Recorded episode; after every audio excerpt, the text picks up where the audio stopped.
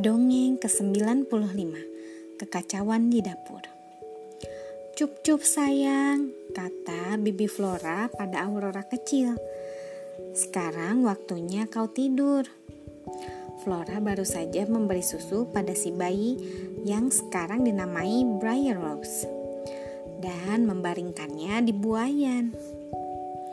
Saatnya membuat makan malam, seru Flora pada Fauna dan Meriwether berpaling dari putri yang tertidur pulas dan bertepuk tangan untuk membangkitkan semangat. Flora, Fauna, dan Meriwether meringis was-was pada satu sama lain. Inilah masakan pertama yang harus dibuat ketiga peri itu di pondok kecil di hutan, tempat mereka akan tinggal sampai ulang tahun ke-16 Aurora.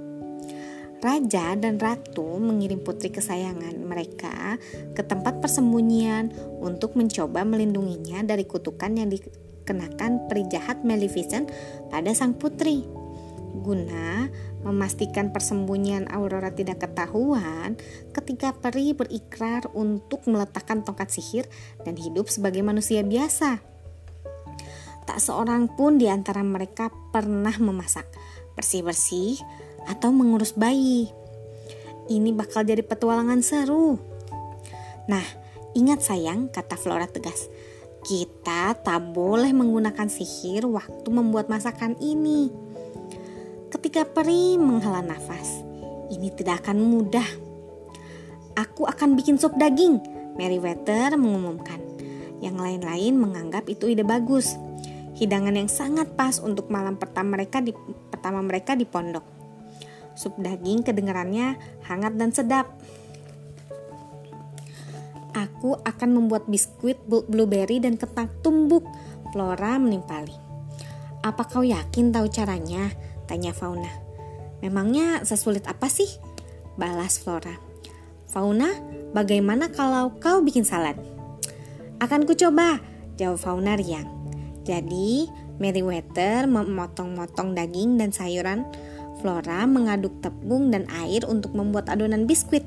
Sementara Fauna mencincang, merajang, dan mengiris bahan-bahan salad. Tetapi satu jam kemudian, makan malam tetap belum jadi.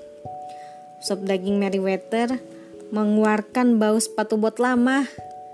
Flora membuka oven dan mengeluarkan biskuit bikinannya yang bukan cuma gosong, tapi juga datar, seperti kue dadar. Kentang tumbuknya sangat lembek dan entah bagaimana sebagian besar salad malah tumpah ke lantai. Ketiga peri berpandangan dengan gundah. Kembali ke awal saudara-saudara, kata Flora. Tapi janganlah kita terlalu menyiksa diri. Bagaimanapun kita punya waktu 16 tahun untuk belajar memasak tanpa menggunakan sihir. Dan memang selama itulah waktu yang kita butuhkan untuk bisa masak, timpal fauna. Meriwether tertawa. Fauna pasti bercanda. Iya kan?